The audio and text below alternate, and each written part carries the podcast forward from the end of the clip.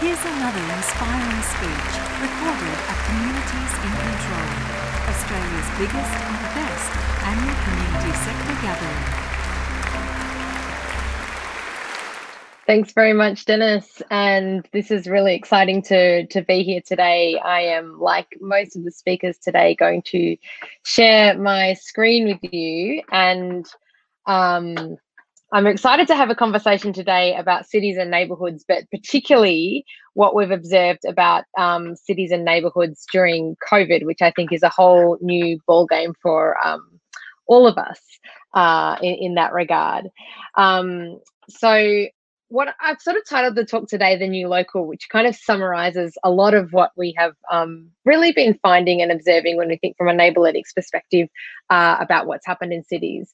But to start that off as to what Neighbourlytics even is and, and what we're doing about data capture in cities, I want to ask you to think about your favorite place. And if you're if you're in the chat, drop it in there. If you've got like a a, place that you love or feel connected to or um, somewhere that inspires you, perhaps somewhere that you've spent um, a lot of time recently. Um, there's uh, the, you know the places that we we love and feel connected to have these really uh, distinctive personalities about them they're they're memorable and they're often incredibly human spaces uh, rather than physical spaces. Um, one of my um, favorite spaces is Preston Market. It's right close to where I live. This is this photo was taken pre-COVID, as you can probably see by how many people there are without wearing masks uh, in that photo. And what I love about this space is that physically it is actually just a bunch of sheds, but it really comes to life by by the traders and the and the people who who go there. Uh, and so when it comes to really understanding cities and and um, and and where they are, um, a lot of it has to do with understanding this human side of neighborhoods. Um, so what we've really seen during COVID, um, and I'm just going to go back one second, is that this is the same market um, just three months later. And I think uh, views like this have been so common to our experience of neighborhoods in the last six months. And it's heartbreaking to see in lots of ways uh, as the sort of lifeblood has been uh, sucked out of lots of places. But at the same time, we're seeing these pockets of resilience emerge. And, and you know, how is it that some businesses, community organizations are able to one day be a cafe and then 48 hours later, later they've completely pivoted. They are a grocery store and takeaway and delivery, which just takes ex- extraordinary innovation um, and, and real resilience. Uh, and we've seen that um, really show up everywhere. But one of the places that that shows up is in the digital record about how businesses talk about themselves online, what their business registration is, what their offering is.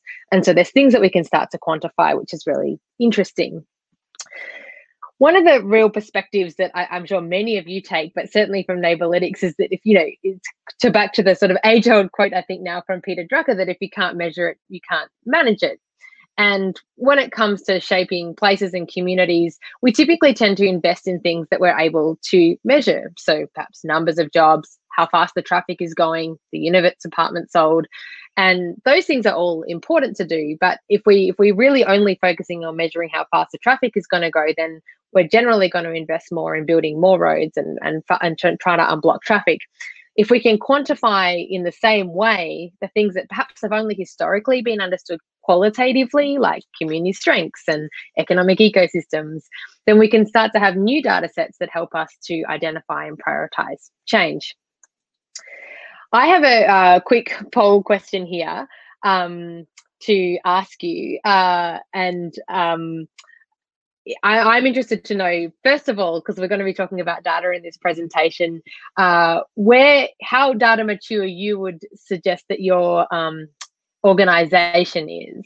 Uh, and that could be either that you are considered to be data driven, so you have the exact data that you need to make a decision, that you're data informed, so data is a guide to help you optimize your performance, data inspired, um, so you know you use data, but um, it's uh, it's something that informs your otherwise um, professional judgment or your data aware, which might mean that you follow external research and best practices kind of in the market, but generally they are things that you follow as, as trends and the and the decisions that you make are perhaps more based on expertise from uh, your particular project. So if you go to the poll tab, there is a poll up there, uh, and it's not a loaded question. It's just I'm just curious to know whether you think that uh, on on the sort of scale of data maturity, and there are there are different um, applications, I guess, for different types of data in different situations, whether you are data driven, data informed, data inspired, or data aware.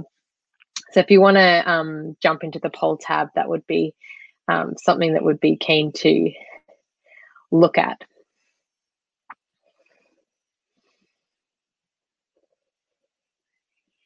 Interesting. So far, we're sort of data inspired and data informed. And, and and the reason I guess I, I put that uh, poll up there is that we talk about data driven decision making a lot, but often I guess sort of technically we're not necessarily talking about being completely data driven in that we rely only on the data and the number to make a decision. It's that we're using data and a range of other experiential inputs that we have in terms of how we piece together the problem, and they're all valid um, approaches. So moving forward, one of the challenges that we have when it comes to measuring the human stuff, technical term, is that it's really hard. And I have no doubt that that is very similar to many of the organizations here and your experience in various ways. Uh, when it comes to looking at how we measure the human side of cities traditionally, uh, there are pretty limited or, or, fairly manual ways that we can do that. So we can look at the, the ABS or the census information, which is useful as a record, but it's only once every five years and it only tells us the story of who lives there, not who visits and uses and works in a neighborhood.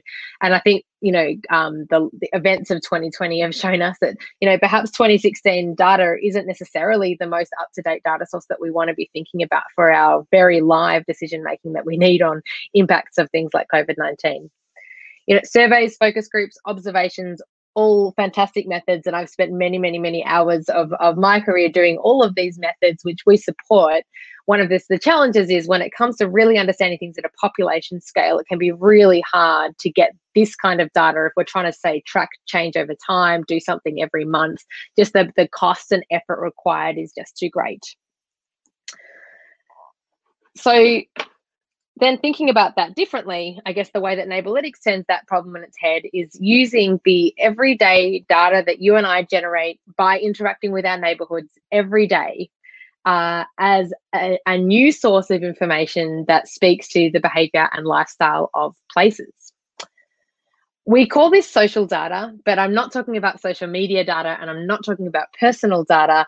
This is data that's created from unconventional digital sources like think Google Maps, Eventbrite, ratings and reviews, check ins, likes.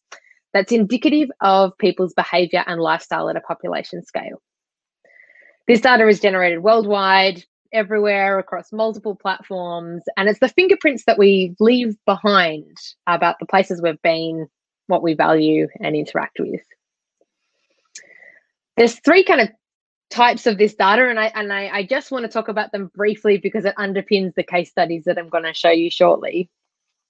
One of them is places data. So this is the things that we see and touch in the real world: parks, libraries, community centres, businesses, but when we look at that in the digital record, where it's different from, say, a government business register, is that it is crowdsourced information. So you're going to be, it has this this flavor, this sort of colloquial map of the city.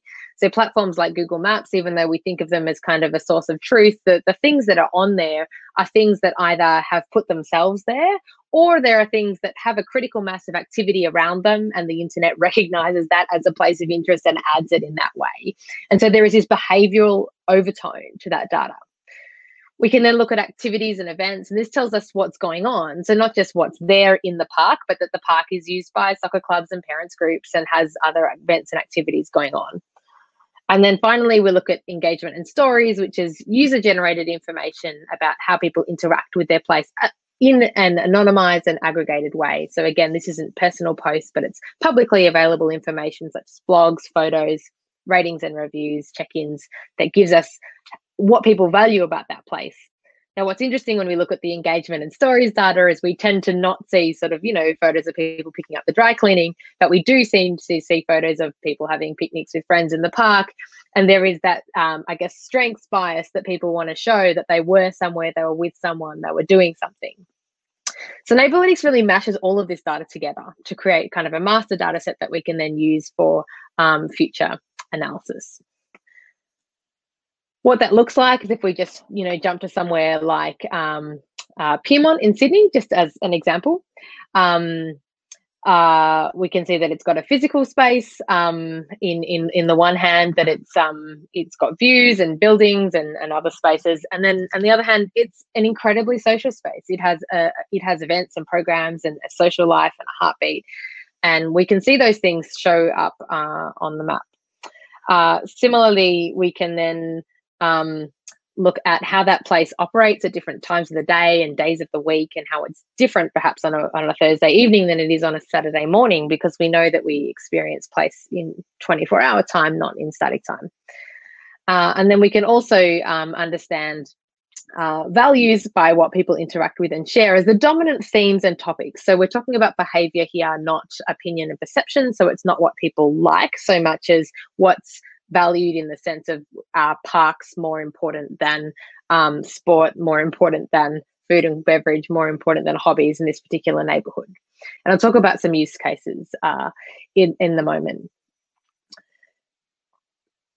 So understanding that, you know, one of the really interesting things, and, and you know, while Neighbourlytics uses this data in a particularly unique way to understand place-based challenges and problems. Um, we're definitely not unique in looking at this data, and MIT has has been leading the research in this area for, for 20 years. And one of the things that they've really found is that this type of location data is, is up to five times more accurate than demographics when it comes to understanding and predicting behavior. And an example of that that I, I sometimes look at um, is that is that if you ask me in a survey how often I go to the gym, like my sort of self-perceived perception of, of how how fit I am, I'm likely to tell you what I want you to think about me or or what I my aspiration is for myself when my my cell phone is going to show that I only go once a week perhaps. And so the, the location is actually a very good predictor of what we do. And similarly when we're asking people surveys about what they like about their neighborhood that will be very influenced about you know i like the market i like the park but you know my location is going to show whether i actually go there uh, and, and how places are used is a really strong predictor of behavior and lifestyle. So one of the, really interesting things that we find about looking at a big data approach for place measurement is, is when it comes to sort of traditional information we have a very linear approach like uh, and we're you know we're not anti-survey by any sense but um, surveys you get the information you get the answers to the questions that you asked. Uh, one of the opportunities that you have with i guess a new data approach or more experimental data is that you you can sort of look for those answers but you might actually find new trends and topics as well that uncover um, patterns and trends that you weren't necessarily uh, aware of uh, in that area so just looking at that sort of more broadly, one analysis that we did with UN Habitat looking um, at various different public spaces in Nairobi, we were able to use this approach to actually understand how places are used, particularly in areas like Kibera, which is one of the very large informal settlements uh, in Nairobi, which isn't on the formal land register. So there isn't sort of formally um, registered areas of public space and streets. It's just sort of one uh, area. Uh, and so when we look at the digital data, we can see that the CBD um, is incredibly dense. In fact, uh, just an interesting fact here is Nairobi is by a factor of three the busiest city that we have ever measured. It has got three times more data than Singapore. Uh, and you know, if you've spent time in East Africa, that's not surprising. But it's incredibly mobile economy. Phones are everywhere. Everything from how you pay for your shopping to everything is on your phone.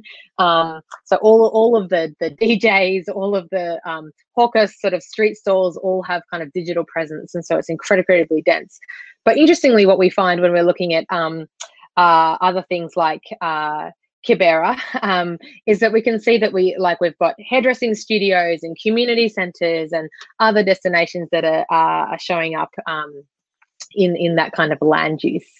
Um, I'm seeing a bunch of questions come through, which I would love to um, talk about perhaps in the chat. These are these are I think are really uh, common questions that come up around um, how data is gathered and used and applied uh, in that way.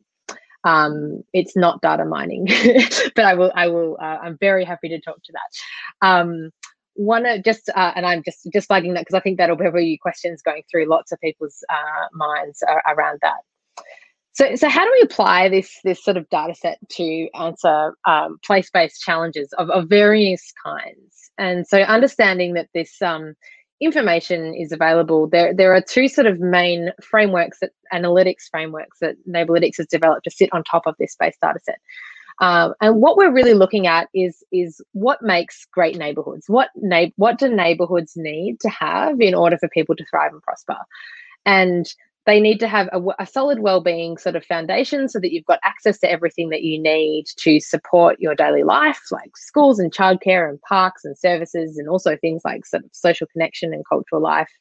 And those things are, are quantifiable and score based but then secondary to that we have social life characteristics because neighborhoods are incredibly unique. And even though one neighborhood might have a similar score to another perhaps in terms of its you know reasons to spend and stay or its um, uh, you know, spend there, earn there are some of the economic measures that we look at.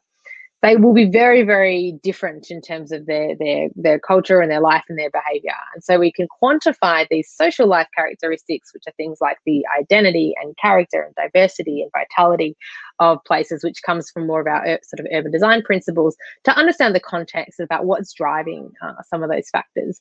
Uh, and so we look at those in concert together. So how do we understand social prosperity? In terms of economy, physical, and community? And then how do we understand that in concert with the social life characteristics? And we will see enormous variation within a walking distance catchment within an area. So we're really looking down at that sort of hyperlocal level. So we've been working with this data for three years in, in various different ways around the world, um, particularly in Australia, um, but also in a number of other um, context. And, and based on that, it's, it's building a, a really rich database of understanding what this data is really strong at, what it's what it's uh, it, it's kind of source of truth, I guess, and how we understand it over time as well. And I noticed there was some um, uh, comments about COVID nineteen, which I'm going to dive into to now. Uh, so one of the things that we've been particularly looking at in the last six months is how do we understand behaviour change through COVID, and what does that mean for us in terms of thinking about recovery metrics and vulnerabilities and, and at-risk industries. Um, and so the sort of broader um, theme uh, and trend that we have observed across the data, particularly looking at Melbourne, Brisbane, and Sydney over the last six months, has been what we would describe as a new local. Uh, and that's that on the one hand, uh, neighborhoods have become more localized. And I think we all have a personal lived experience of that, particularly under lockdown, or even if, if less under lockdown, people still um, living and working more locally but they're also digit more digital. And so by that we mean not just that people are working from home, but people are doing click and collect from the local library and that sporting clubs are doing Zoom sessions and that every local business and community organization and smaller players has been in some level through a digital transformation like we haven't seen before. And it's based on that that I think we're actually seeing a new type of neighborhood that is more digitally engaged and more locally connected. And that's a, actually quite a new kind of unit of weighing ways of understanding um, cities in that way. So when we look across kind of the, you know, this in this particular example, we're looking at the CBD areas of Melbourne, Sydney, and Brisbane, although we have looked at many, many other um, uh, uh, data across the neighborhoods. And I'm just really interested in that comment, um, Bambi, about nostalgia of neighborhoods, because actually I almost think it's the opposite is that, is that the nostalgia of neighborhoods and kind of the local life is perhaps something that we previously understood. Now what we're seeing is the local living combined with this digital transformation, which makes it actually quite different um, experience to, to what we might have seen from perhaps a nostalgic perspective. Um, so in terms of broader um, uh, behavioural shifts, we've um, seen just like say on an activity, you know, where is the activity happening in the city? This is comparing Sydney in January and April, where there's just a 90% drop in overall activity that's happening. Um, but there's been a much less significant drop in places like Surry Hills, um, which have higher residential populations. We can also use this to understand sort of patterns of resilience. And this is looking at the whole of municipality data when we aggregate it right up um, for Moreland in Melbourne or for Parramatta uh, in Sydney. And, and specifically, this data in this particular uh, diagram is cut through the, um, uh, the indicators of opportunities to spend and stay. And so, what we see somewhere like Parramatta, it, it has large centres. So, that larger dot down the bottom is Sydney Olympic Park, and we can also see those brighter patches around the, the Parramatta CBD. There are large destinations, um, which are really important places. Um, uh, particularly in a pre-COVID environment with large events that attract a lot of people. Uh, but as places like sort of, you know, Brunswick, um, Brunswick East, Brunswick West, as you can see, the, the yellow being the Sydney Road Spine and Moreland on the left, it's actually more smaller opportunities in more parts of the neighbourhood, which in terms of being resilient to larger shocks and stresses such as we've seen um, in um, uh, COVID makes is actually one of the indicators we can look for for resilience. So there are five sort of thematic areas that we we took a look at, um, uh, looking b- between Melbourne, Sydney, and Brisbane over the last six months. And one of the impacts that COVID's had, it's, it's made particularly in particular industries vulnerable. Um, and we say at-risk industries like hospitality, creative industries, attractions, and and well-being and and beauty.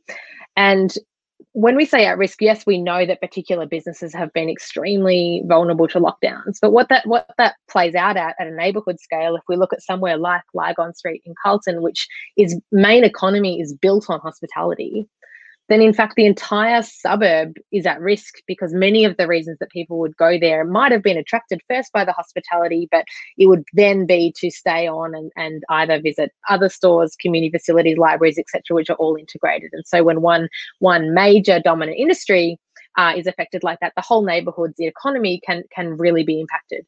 As in other areas which are more mixed use, there may be more resilience in that regard. Uh, in, in contrast to the at risk industries, we also see certain assets, such as public spaces, which are more in demand. Uh, and I think, particularly for the Melburnians in the room, will know that there's been a lot of time and attention in, in public spaces over the last six months. And so that really shows up some of the perhaps fractures in, in our planning and our policies around public spaces. There are some neighbourhoods which have very good access and service to, to green space, and others which don't.